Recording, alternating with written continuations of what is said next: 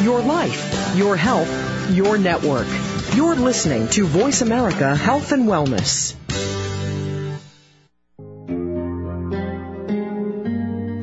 Welcome to Autism One, a conversation of hope, brought to you by the Sensory Learning Center with host and mother of a recovering child with autism, Betsy Hicks. All comments, views, and opinions expressed are solely those of the host, guest, and callers. In the next hour, Betsy and her guest illuminate how right now there is more reason than ever for individuals with autism spectrum disorders and their families to have the best hope for the brightest future. Through education and conversation, there is hope. Here's your host, Betsy Hicks. Hello, everybody. Welcome to our show today. I'm very excited because this is my favorite subject. It's food. And today's show is all about diet.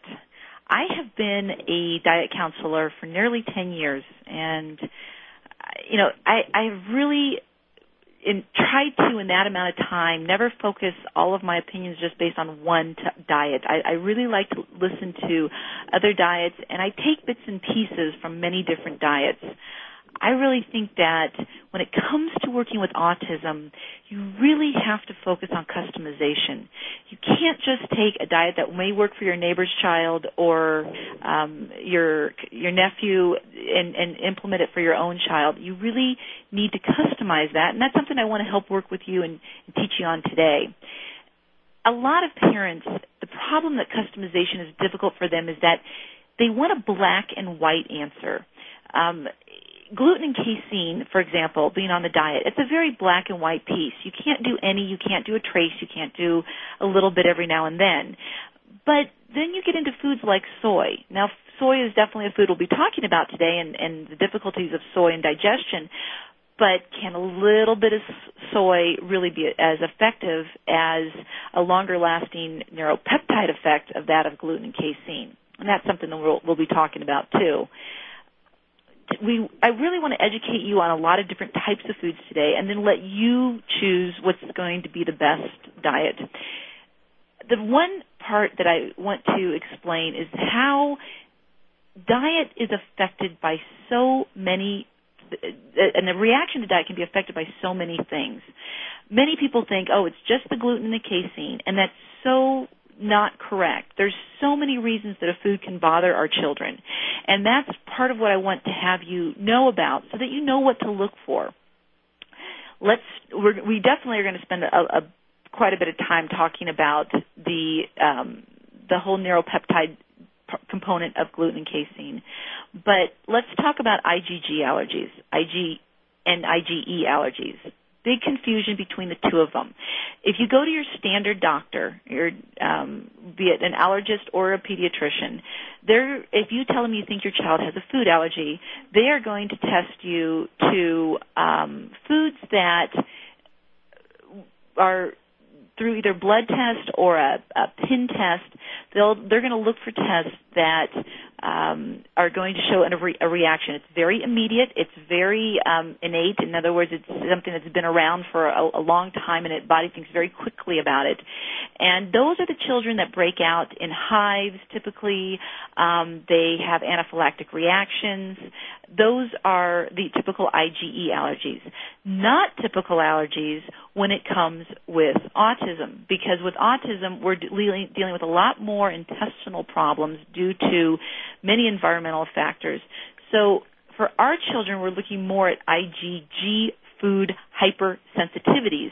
A lot of companies will do these tests for IgG, and that is usually the result of a leaky gut. The leaky gut or and a overactive immune system. If the body's constantly stuck in a in a TH shift that's constantly producing antibodies towards everything that is eaten, then um, it's going to make it a little more the foods that are coming into the bloodstream a little more hypersensitive. What's coming in? Well, that's the result of leaky gut. If you're dealing with yeast issues, then your intestines become porous, and every time you eat, the food will leak out of those intestines and into the gut. And what does your body do? It starts this hypersensitivity reaction. So IgG is another big piece. You can get those tested. Blood type is big. I really like the work of Dr. D'Adamo, um, the Live Right for Your Type book. I where, there's a couple areas where I do have uh, my own opinions on. Number one, I think that um, uh, doing it about 70% is a little bit more realistic than trying to do it 100%. But the other dis- uh, piece of um, opinion that I do have is if it's an A blood type, a child really does need meat. In the book, it talks a lot about how certain blood types, A, B, B positive, B, um, um, an O, um, are the foods that were, are really kind of indigenous to our bodies are the ones that we're going to absorb and digest the best. O's, for example, need lots of meat. A's, for example, don't do as well on beef. But this is where the exception is that I find. With an A, um, they do need beef. All all children I feel with autism need a good organic grass-fed beef, and that's because it's a it's a huge source of amino acids and B12 of which they're so limited in, and it's one of the best forms to get it in. So. Uh, th- that that's the only piece of it that I I'm, I'm not as fully on. But uh, the other part is that he does recommend soy, and I definitely don't recommend soy, and we'll be talking about that also lack of enzymes is big, especially if your child is an A blood type. The pancreas is not going to produce the enzymes that the um, intestine, the stomach and intestines need for digestion. And if that's going to be the case, then what's going to happen is the food is going to literally kind of rot in the in the stomach and creates an acid many people who suffer from acid reflux think that the acid is because they make too much acid, when actually many times the opposite is true. If they don't make enough, if they don't make enough, have enough digestive enzymes from, excreting from their pancreas, um, they may be low in something like hydrochloric acid, which many people take as a supplement then the food is not digesting, it's not breaking down, and it's creating the acid from the rotted food. So digestive enzymes are really important for absorbability of all the nutrition that you get from your food. Um, another reason a food can bother us is because of yeast and bacteria. There's certain foods that really promote yeast and bacteria. Um, vinegars, are huge at promoting yeast. You have to be very careful with the amount of vinegar that's in the diet. Pickles, for example, are not necessarily a good choice. Um, and then also you have to be careful with sugar. Um, all forms of sugar really will somehow produce some sort of a, a yeast. However, the lower glycemic ones, like um, maple syrup, agave, rice syrup, um, tapioca syrup, the lower glycemic ones are going to be much better for that purpose.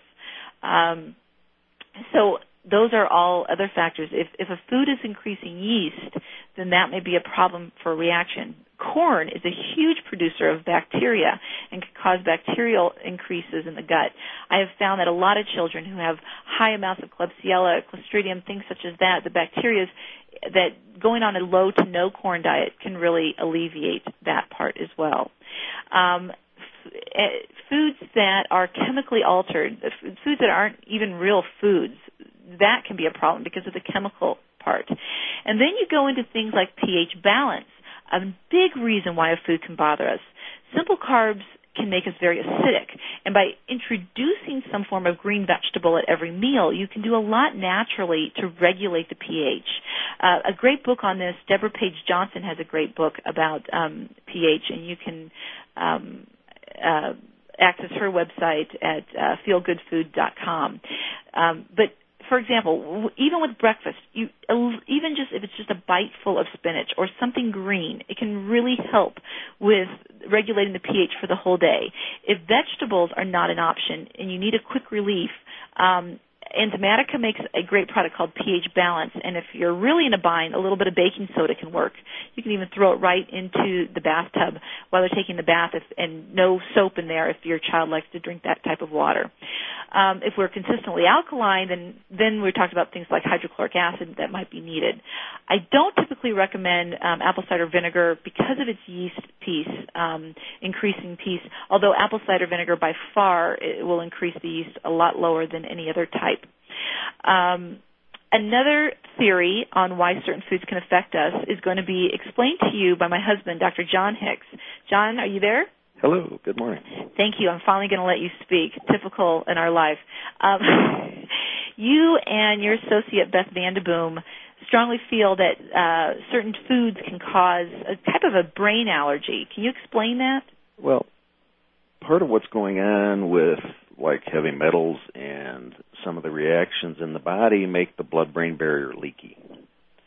So when that happens, then some of these molecules, these peptides, can cross that blood brain barrier and literally uh, promote a allergy in the brain. So you know that if you have a Th2 shift, your immune system is already geared up. The interleukins in your body and cytokines have your whole body geared up. So if you have inflammation in your gut, you are going to have brain inflammation. So if these um, peptides, call them, or if the antigens cross the blood-brain barrier, then you're going to have reactions within the brain itself. Okay. Well, that's good, and, and that explains a lot of our uh, our son Joey. And, and Joey, as an example, has had three food IgG and IgE tests done, and corn has never shown up as a problem. But it was very perplexing to us for many years because um, this, the smallest amount of corn would set Joey off. And it didn't seem to matter if it was a whole bag of corn or if it was just a small speck of corn starch. His reaction was still the same. He would scream and scream. And it didn't seem to be a scream that indicated that his belly hurt, which confused me even more. So, um, that would explain it's it's almost like the way celiac disease is in the gut it's the same way in the brain for a lot of these kids for things such as corn well, yeah, and I and I think it's the piece with these is going to be as we try to figure out how to figure this out. Right. Is that if they get a small amount like celiac disease, it's as bad as getting a huge amount. Okay. So you, Are, you really have to go after it to eliminate these. Sounds good. Now we are going to be talking a little bit more. We're going to take a break in just a moment, and when we get back, we're going to talk more about the uh, whole neuropeptide effect of both gluten and casein and why that affects our children's brains and their whole systems. We'll be right back in just a moment. Don't go away. Thank you.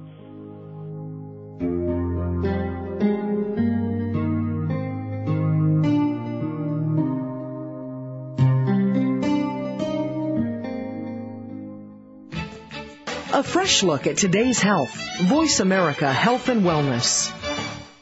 We had a wonderful experience in our trip to the Sensory Learning Institute, and the main issue to sum everything up is that we went there with a child who was out of control and hyper, who had severe sensory issues and autistic tendencies, and we brought home a child who was vastly different.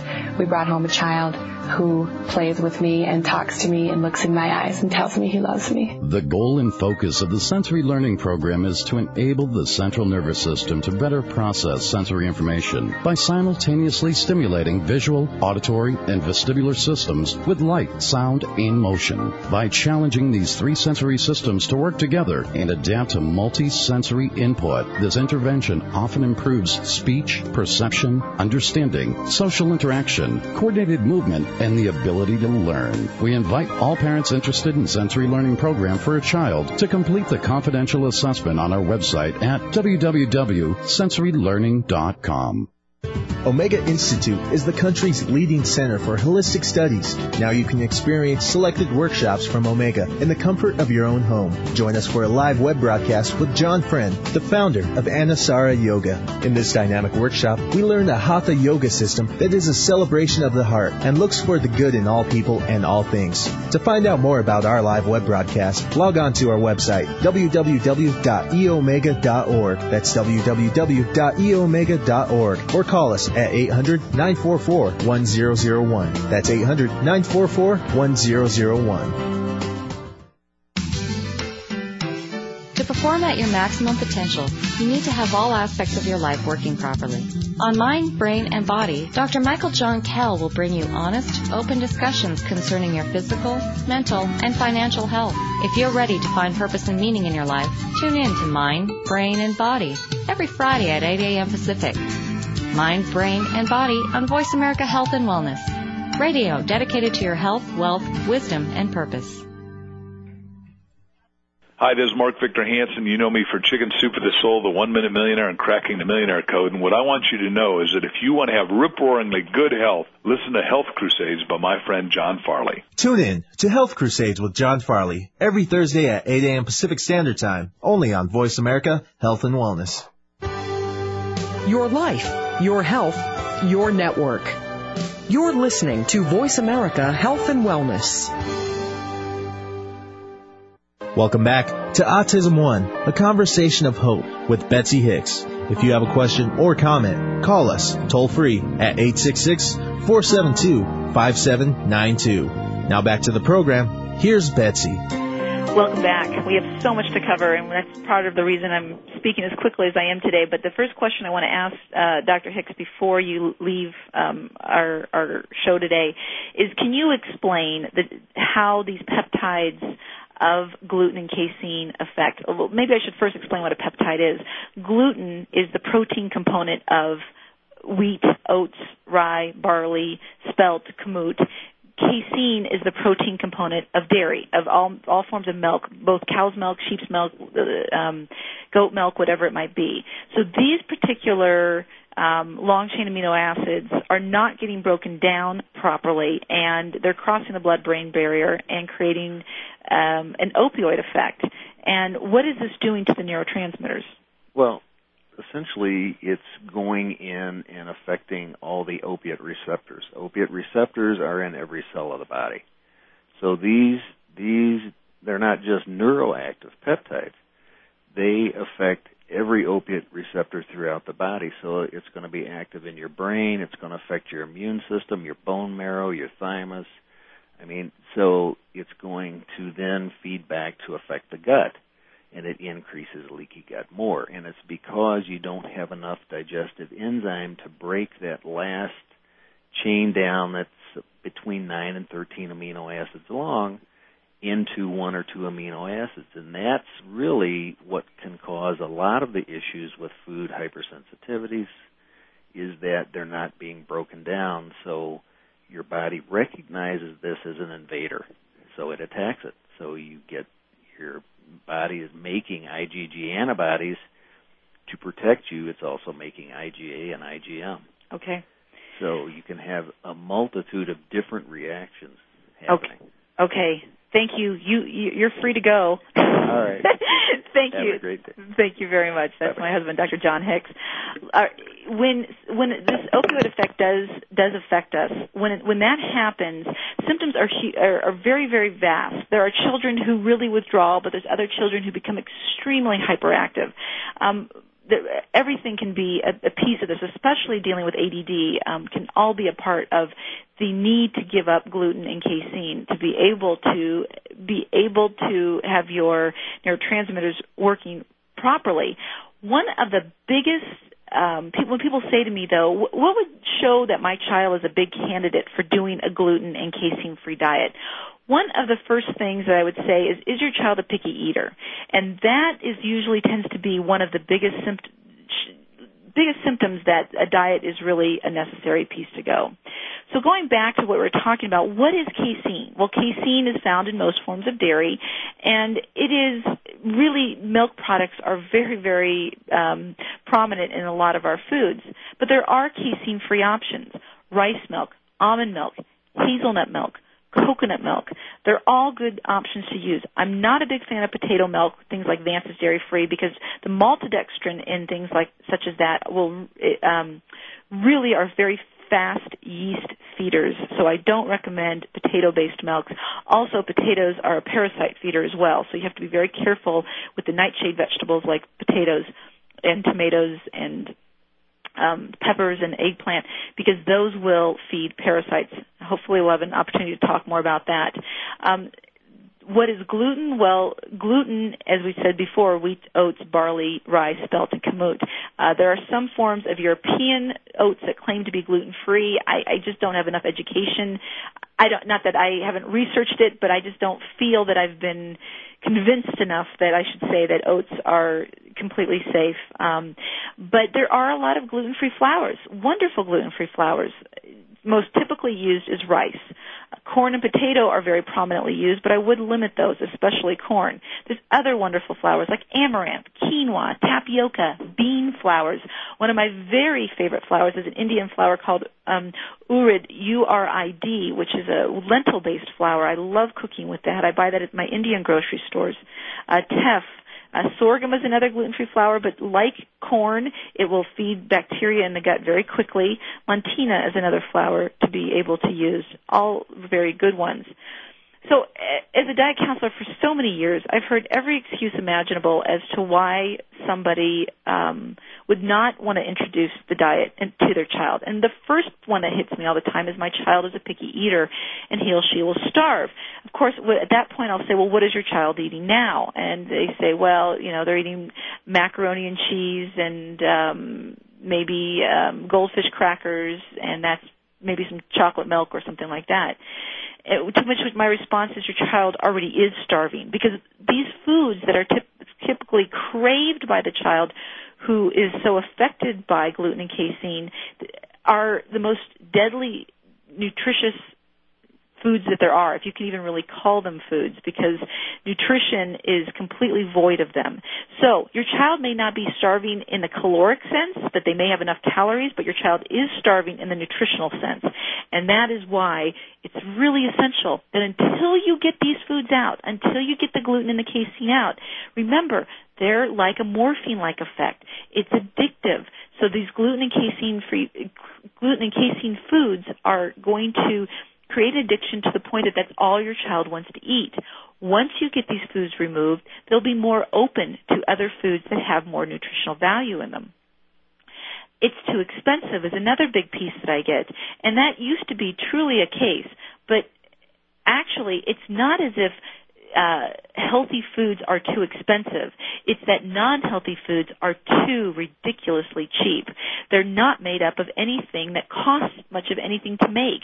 And so that these foods, we get the standard that we shouldn't pay more than two dollars for a meal because that's how much uh you know a happy meal or whatever might cost or e- even you know, something quick like lunchables or things such as that should cost but what we're forgetting the fact is that if we're not getting any nutrition out of our food, that this is like you might as well be feeding them cardboard because it, there's nothing in it. So it, the important part is to rethink the way you look at food. It has to be a priority. It has to be a larger piece of your budget. Even when you're trying to stretch things, there are ways to do things that are healthy, such as beans and rice. Many third world countries exist on beans and rice and vegetables.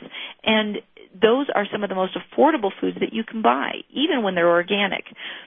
You, people spend so much money trying to do um, a, do gluten, uh, excuse me, trying to do a chelation type of um, protocols where they're taking out all of the heavy metals, and yet they're still giving their child Skittles every day, which are filled with just so many different petrochemicals and all kinds of things that are damaging to the brain and the liver and, and all the other organs.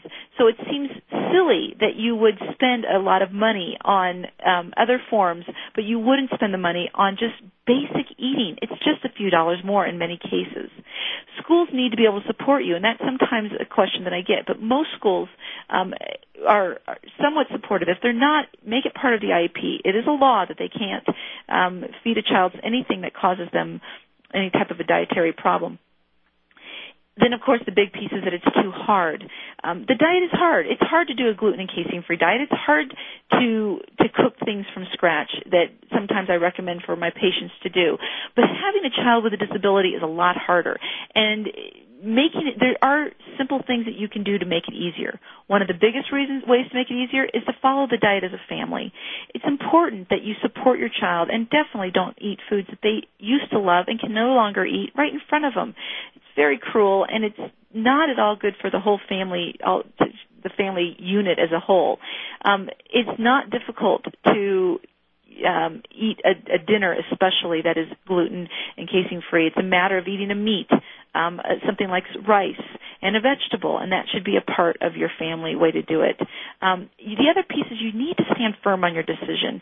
Kids are going, especially the more verbal children, are going to manipulate and whine as much as they possibly can to get the foods that they want. And I understand that this, and I and I do have my sympathy for them because I personally am gluten and casein free, and I and I'm very very strict on my diet, and so are all three of my children.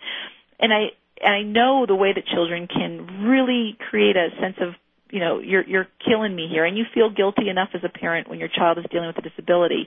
But if they sense that guilt it's going to be a fight at every single meal. If they know you stand firm on your decision the fight begins to end over time and they start to realize there's no way around it. I might as well just face it. So in thinking about we're talking about all the things that you can't do think about what you can do because there are many really great foods that are out there and foods that we should be eating. Number one is pure water. Pure water should be a part of the only thing that we drink. Um, absolutely no high fructose corn syrup that is in sodas and such. Nothing with sugar. And then of course juices um, may they may not have high fructose corn syrup or the chemicals, but they're still very high in fructose, which is going to increase um, the yeast as well as put stress on the pancreas. And the, the children that drink juices when they're young become pop drinkers when they're older, soda drinkers when they're older because they just get so used to that sweetness. Um, organic fruits and vegetables, very important. I hope I have a chance to talk about more about organic. We'll, we'll continue the show if we run out of time today um, on another future show. Organic meats and poultry, organic eggs, wild caught cold water fish in moderation. Um, but wild caught is important because of the fact that farmed raised fish is fed corn and soy pellets. You want to get wild caught and you want to do it minimally of once a week. Um, stay away from tuna. Healthy fats, maple syrup, nuts, seeds, beans, other sweeteners that we spoke of earlier, brown rice, wild rice is a wonderful food, quinoa, amaranth, great, great um, ways to, to, to supplement for grains. Beans are also fabulous. We're going to take a quick break again. When we get back, we'll talk more about other foods that may be causing problems in our children. Don't go away.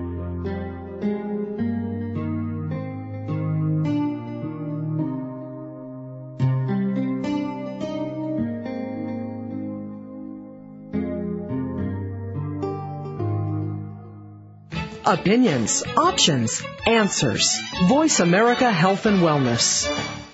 We had a wonderful experience in our trip to the Sensory Learning Institute, and the main issue to sum everything up is that we went there with a child who was out of control and hyper, who had severe sensory issues and autistic tendencies, and we brought home a child who was vastly different.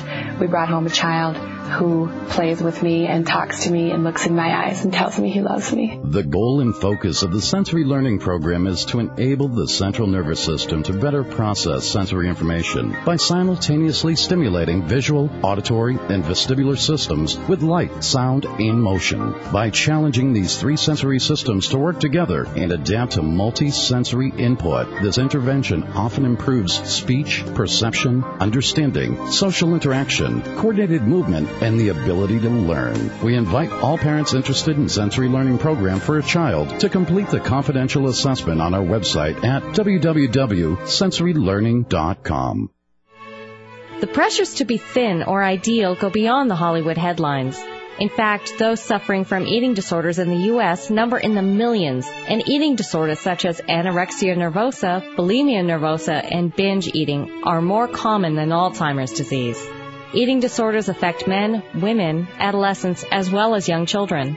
On Understanding Eating Disorders, Dr. Tom Scales, an internist and psychiatrist, uncovers the causes and characteristics of various eating disorders and shares his expertise on current treatment approaches. Expert guests and personal stories from some who have recovered reveal the depth of emotional conflicts of these dangerously obsessive conditions and the resolutions that work.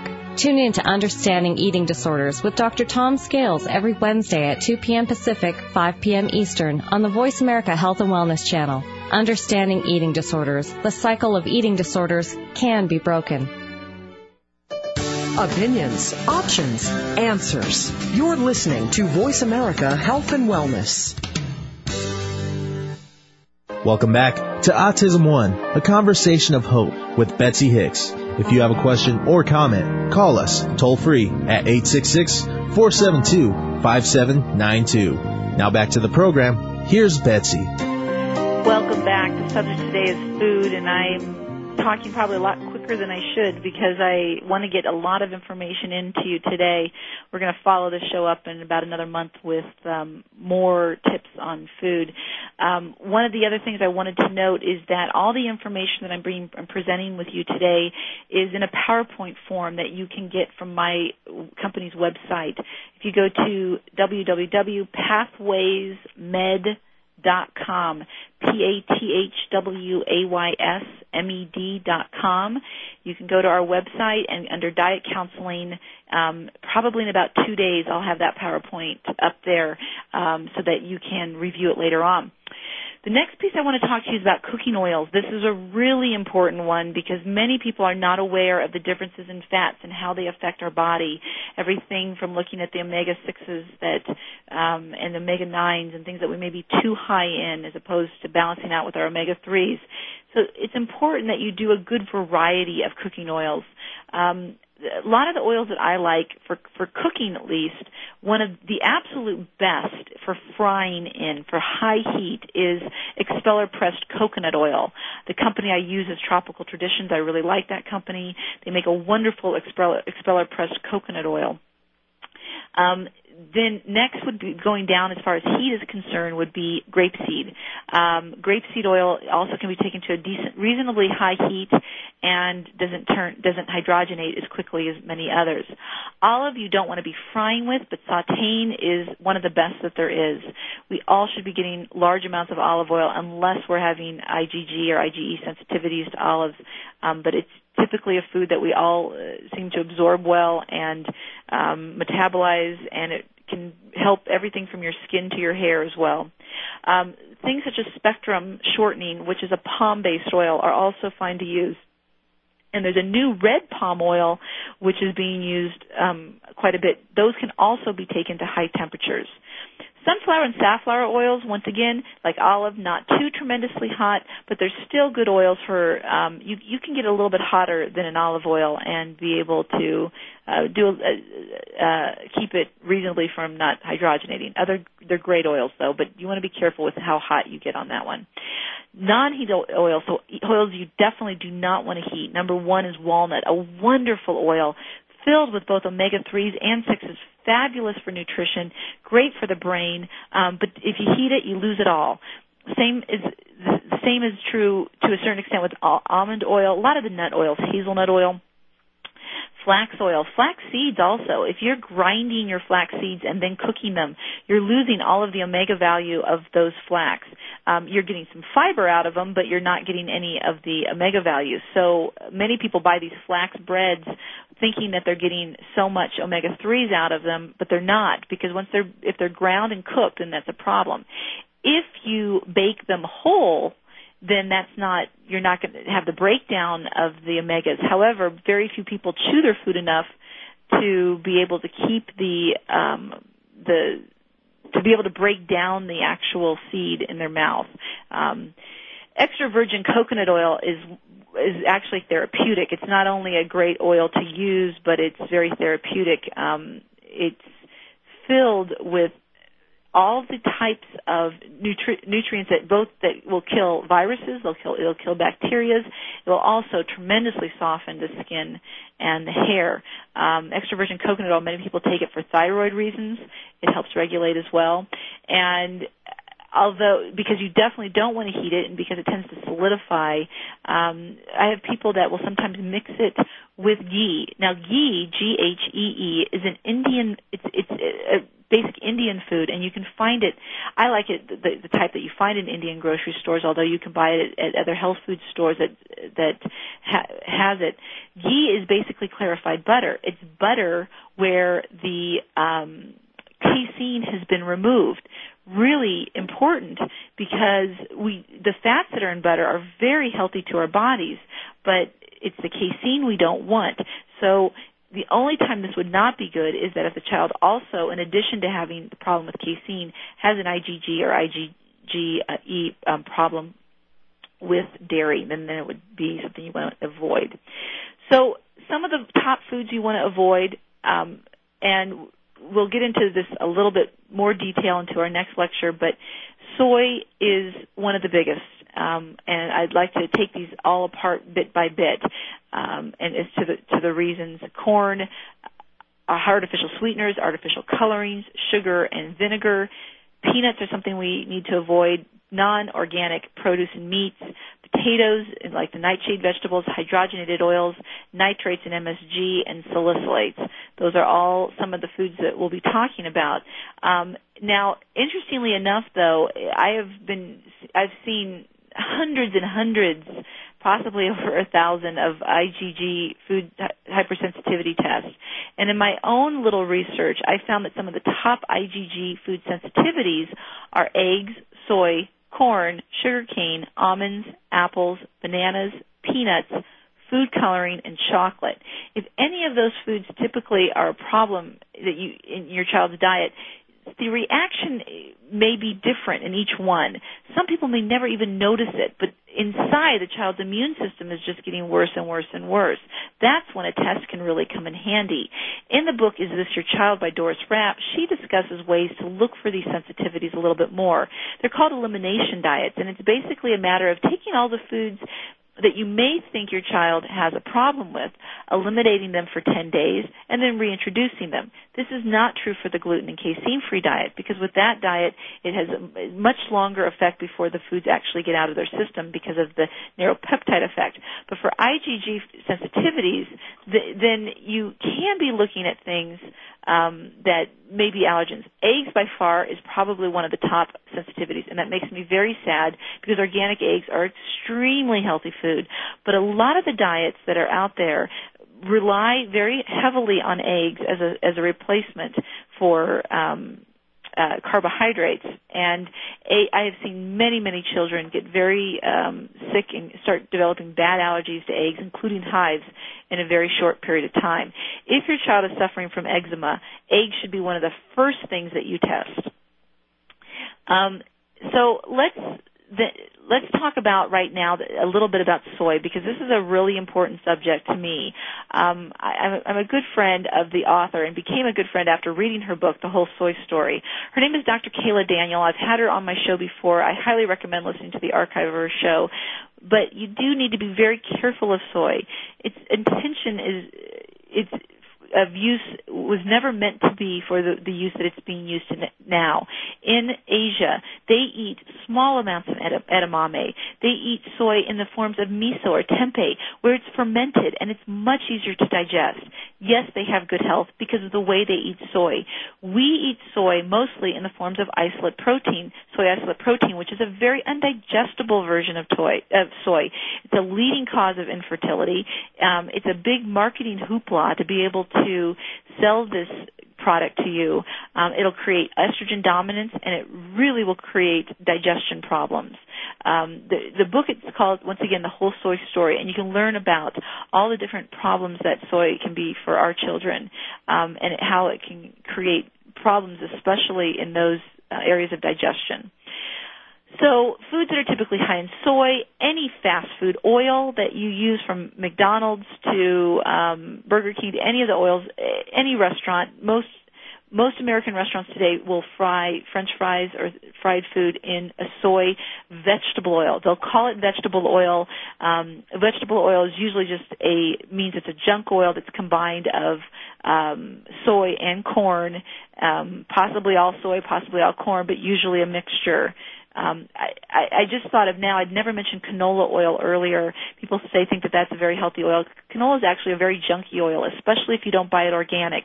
It's one of the most heavily sprayed crops that there is, is the rapeseed, and it's important that uh, you don't use a lot of canola oil. If something is made in canola oil that you want to buy, like a, a chip or something such as that, then it's not as much of an issue, but I would not be cooking with it at home.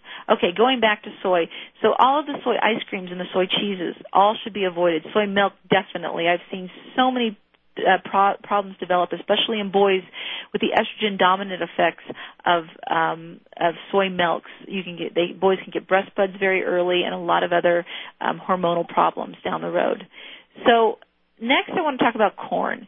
And and we talked a little bit about with Dr. Hicks about the fact that corn is really typically a very big brain allergy type related food. So any test that you do is not going to notice. But I have I have to say of, of of all the patients that I've counseled over the years, a large majority that were just not being able to see results from a gluten and casein free diet or even soy free saw huge results when they took corn out of the diet. And i think that that's why um diets like the scd and um body ecology and um th- those diets do so well um especially at the beginning of the diet. It's a big piece is because corn and soy are eliminated with with SCD, my concern is the fact that the nutrition that we get from some of our grains and things such as amaranth and quinoa and wild rice are lost, and our brain needs that nutrition. Um, and body ecology diet can be difficult as well, especially with all the planning of it. But I definitely take some good pieces out of the body ecology diet, especially the fact that green should be at every meal. So going back to corn, um, corn is so genet- genetically modified. What does that mean? That means that they took a seed they um, modified it by introducing um, usually through bacteria or viruses is how they get the seed to open up, and then they alter it to make it a higher yield type pro- product. Um, that's featured on the, the the great movie The Future of Food, which I'm going to be speaking with the um, producer of that very soon, and, and the effects of GMOs. Um, the problem is, it's not the food, and and to be quite honest, my my belief on it. It's not the food that God meant for us to have. Um, it, we've genetically modified. We've modified it. Why do we need to modify it when we were created with a perfect food to begin with? So I'm, I'm very against genetic modified foods. Um, our bodies don't know how to recognize it. They don't know what to do with it, and it does not um, digest well at all. Uh, also, the problem with corn is that it sits in molds. Uh, if you notice around September, October, when it, the corn has long been grown and it starts to dry on the stalk, I mean, it rains, it dries, it rains and dries, and a black mold will form on that corn. And that's how they make basic corn flours, flours that are used for tortilla chips and even in popcorn forms uh, are, can be, even though you don't see the mold, it can be a big part of the problem in it. Corn is very low cost, so high fructose corn syrup is in everything, and it's something we have to watch out for because many diet experts will tell you that it's one of the most toxic foods that we give our bodies. It's also highly addictive. So people that drink soda frequently are addicted to it because of the high fructose corn syrup. Uh, it feeds gut bacteria and it's also very hard to digest and break down. And where does corn pop up? Well, typically you're going to see that everywhere from your candy to your soda and all the different products such as uh, it can be in chips and all kinds of other different even um, potato based chips will have sometimes have a cor- coating of corn. We're going to take another break. When we get back we're going to wrap it up we'll talk a little bit about our artificial sweeteners and um, hopefully we'll get in uh, a little bit more about um, artificial coloring as well. Don't go away we'll be right back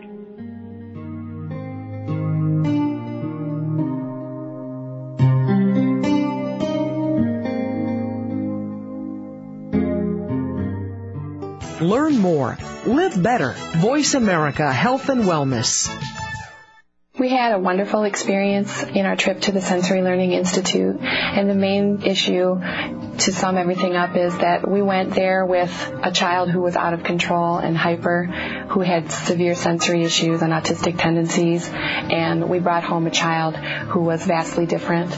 We brought home a child who plays with me and talks to me and looks in my eyes and tells me he loves me. The goal and focus of the sensory learning program is to enable the central nervous system to better process sensory information by simultaneously stimulating visual, auditory, and vestibular systems with light, sound, and motion. By challenging these three sensory systems to work together and adapt to multi-sensory input, this intervention often improves speech, perception, understanding, social interaction, coordinated movement, and the ability to learn. We invite all parents interested in sensory learning program for a child to complete the confidential assessment on our website at www.sensorylearning.com. Omega Institute is the country's leading center for holistic studies. Now you can experience selected workshops from Omega in the comfort of your own home. Join us for a live web broadcast with John Friend, the founder of Anusara Yoga. In this dynamic workshop, we learn the Hatha Yoga system that is a celebration of the heart and looks for the good in all people and all things. To find out more about our live web broadcast, log on to our website, www.eomega.org. That's www.eomega.org or call us at 800 944 1001. That's 800 944 1001. Opinions, options, answers. You're listening to Voice America Health and Wellness. Welcome back to Autism One, a conversation of hope with Betsy Hicks. If you have a question or comment, call us toll free at 866 472 5792. Now back to the program. Here's Betsy. Hello, I'm back. It's a good thing I have commercial breaks here because I'm I need to take breaths occasionally. So let's get back here talking about artificial sweeteners because this is so important. So many Americans are making themselves so sick every single day. Um, because of the use of artificial sweeteners. We certainly knew saccharin was a problem years ago. It caused brain tumors, so sweet and low and the pink bags start to become obsolete. But then it was the introduction of aspartame, and there is wonderful work um, that's being done on the research of just how tremendously dangerous aspartame is. I am going to feature this in an upcoming show, so we'll be talking more about that. But the way that it produces the methane in the brain, the amount of deaths and illnesses it's caused now is staggering and we're starting to get research from this based on the fact that you know it was been introduced now over 30 years ago, so we're starting to really get more research on. Um, well, actually, it was just a little less little less than 30 years ago. We're starting to get more research on the long-term effects that things like Equal um, have done and aspartame have done to our bodies. The big one right now, the big buzz, is sucralose, which is bleached sugar. That's right, it's bleached, which means Splenda is nothing more than cane sugar that's been um, bleached. And what you're what you're doing is you're having a chlorinated product, and it's causing um, a lot of digestion problems in people, and they're believing it's going to increase even larger um, because of that. Sorbitol, all of those, you have to be very careful of its um, digestive effect because it is a bleached product. So be careful on that. It can cause um, headaches, immune suppressors, liver damage, cramping, diarrhea, and brain damage. So the foods that are big in artificial sweeteners, you know what they are. They're out there, all the diet sodas. Um, and now, and sadly enough, which makes me very sad, is they're starting to put it in children's cereals, which is, is make it even scarier. The other food is artificial coloring. Artificial coloring, many people aren't aware, is made from petrochemicals and it's basically tar. It's, it's it's a tar derivative is really what it is. It's a known cause of cancer. It stresses the liver and it suppresses immunity. Um, interestingly enough, I like to buy if I'm if it's Halloween or something, I'll go to the Japanese grocery store to buy my candy because of the fact that um, they don't typically they use natural food colorings for it. I know um, AllergyGrocer.com carries a lot of candy that is um, uh, also is free of food coloring, so you can get a few there. Um, on our website, Pathways Med, we carry a few candy brands as well. Not that we want to be giving our kids candy, but in the rare occasion that we do. Going talking about Japan, I think it's very interesting because just this morning today in the Wall Street Journal was an article how the United States is rated 15 in math scores, 15th in math scores. That's absolutely unforgivable, and it is not our teachers' fault. I strongly believe this. I think teachers are blamed for everything, and that's so unfair because what's happening is we are killing our children's brains. We are making it so that they can't understand math. We are making it so that they can't focus and concentrate. And these are all foods that when you start paying attention to the diet, the kids can think better and for a change the, the teachers have an opportunity to teach. So I really salute our teachers out there because you are really up against a battle towards kids that are just not getting the nutrition that their brains need to understand. Yeast feeders are um, we talked a little bit about sugar and the vinegar pieces as well, so you have to be careful of those. Peanuts people ask me all the time why I'm so down on peanuts, but it's because peanuts are such a high mold food. If you look at peanuts and the way they grow, they grow in the ground and they tend to get very, very moldy in those shells. And that mold gets into the peanut butters and even the natural peanut butters they get into. Um, but the natural peanut butter is certainly a much, much healthier and better choice than something like Skippy.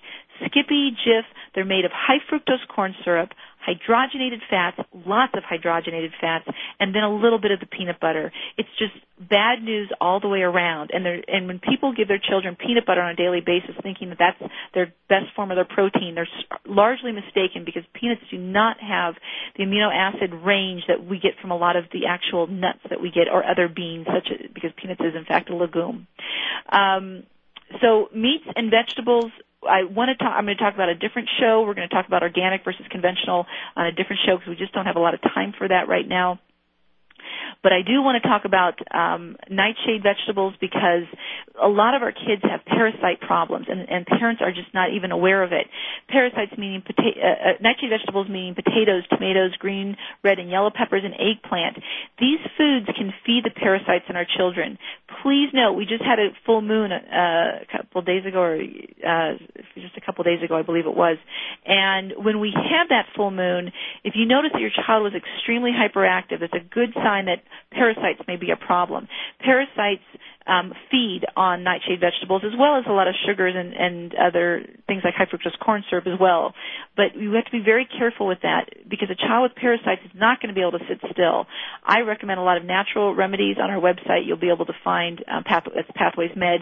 You'll be able to find things like um, PPW, which is parasite protozoa, and worms, which is a um, um, vibrational remedy that it's like a homeopathic remedy that's just basically water that's energized to be able to kill those parasites. And then you'll also be able to find things like um, Wormex, which will help. And black walnut is wonderful for killing um, uh, parasites. The problem is it's very, very bitter taste. So if your child's not swallowing, it's going to be hard to get it down them. Um, hyd- hydrogenated oils and fats, we've already kind of talked a little bit about that, but it's really careful that you stay with good, healthy oils. And um, lastly, I want to get into the talk about nitrates and MSG. Nitrates are basically free radicals in the cells. Uh, they cause free radicals in the cells, and they can cause cancer very, very rapidly. Um, they're a huge detox stressor, and they are responsible for a lot of headaches in a lot of people. Nitrates are typically found in lunch meats, um, bacon, any meat that they want to keep pink for a long period of time. Um, that's where you're going to be able to find um, nitrates. Uh, soups also will, will carry a lot of nitrates. And speaking of soups, big producer of MSG, lots of MSG in soups. MSG is monosodium glutamate, and it's a neurotoxin. It's a very high allergen. It can cause a lot of rashes. So if you're seeing rashes after the consumption of MSG, headaches, and it also is a known cause of Alzheimer's. Um, MSG is obviously we see it. We know you know we give Chinese food its bad rap for it, but a lot of Chinese places are taking it out. You do need to re, to to check on that. Um, but MSG is a very hidden food, and you have to be careful because one of the biggest places that it will be is in things such as salad dressings, and it's very big in um, a lot of spices and natural flavorings. When you see the term natural flavorings, that's a big sign. On the PowerPoint presentation, I have a list of a lot of the different foods that um, potentially MSG might be in, um, but you want to be careful of uh, a lot of the spices as well. So, um, going on further, let's keep continuing on to um, the foods that contain MSG and nitrates. We talked about the because it's so hidden, if you do notice a food that has natural flavoring as being a problem for your child, you can always call the manufacturer and they'll be able to tell you if there's a form of MSG. Sometimes they don't even know, but at least if you can get the form of their natural flavoring, you can look it up yourself. Salicylates, last piece we want to talk about today if your child gets red ears after they eat, if they get circles under their eyes, if they get extremely hyper after they eat foods that are high in salicylates, salicylates may be a problem for your child. What are salicylates? Well, basically, it's a natural preservative, preservative that's found in, in foods, um, not bad foods even. Uh, yes, high, um, food colorings and aspirin and things such as that are very high in salicylates, but also um, there's products you know everything from berries to to honey. Um, honey is high in salicylate. Um, most spices are very high in salicylate. Peppers, mushrooms, radishes, tomatoes, zucchini even, sadly enough, is high in salicylate. Now I'm not saying that all these foods you have to take out, but I do recommend going to our website at pathwaysmed.com and under diet counseling you will see gluten and casein free foods that are high, medium, and low in salicylates. If you notice your child is reacting to some of these high salicylate foods, you may need to take it out for a while. And I say it for a while because salicylates seem to be a reaction of um, a poor detox system. If you're working on cleaning up your detox system, then the salicylate problems can, can go away over time. So with very little time left, I am very sad I didn't get a chance to talk more about organic and conventional, but um, please note that I'm a huge proponent of organic foods, um, especially when it comes to meat being grass fed. It's also very, very important. There are a lot of diets out there. Um, they all hold different pieces in them. And I urge you to get as educated as you can about food. This is the one medicine that you give your child five, six times a day, you have to pay attention to it. It's very, very vital. And I welcome you to take your time and ease into it gradually. Don't expect to be perfect overnight, but if you can make a big step once a month, that's that's a step more than you were doing last time. So good luck to you all. I hope this has helped you. And once again, for for information on this PowerPoint presentation, you can go to pathwaysmed.com com. Thanks for joining us. I'll be back with you next week. Bye bye.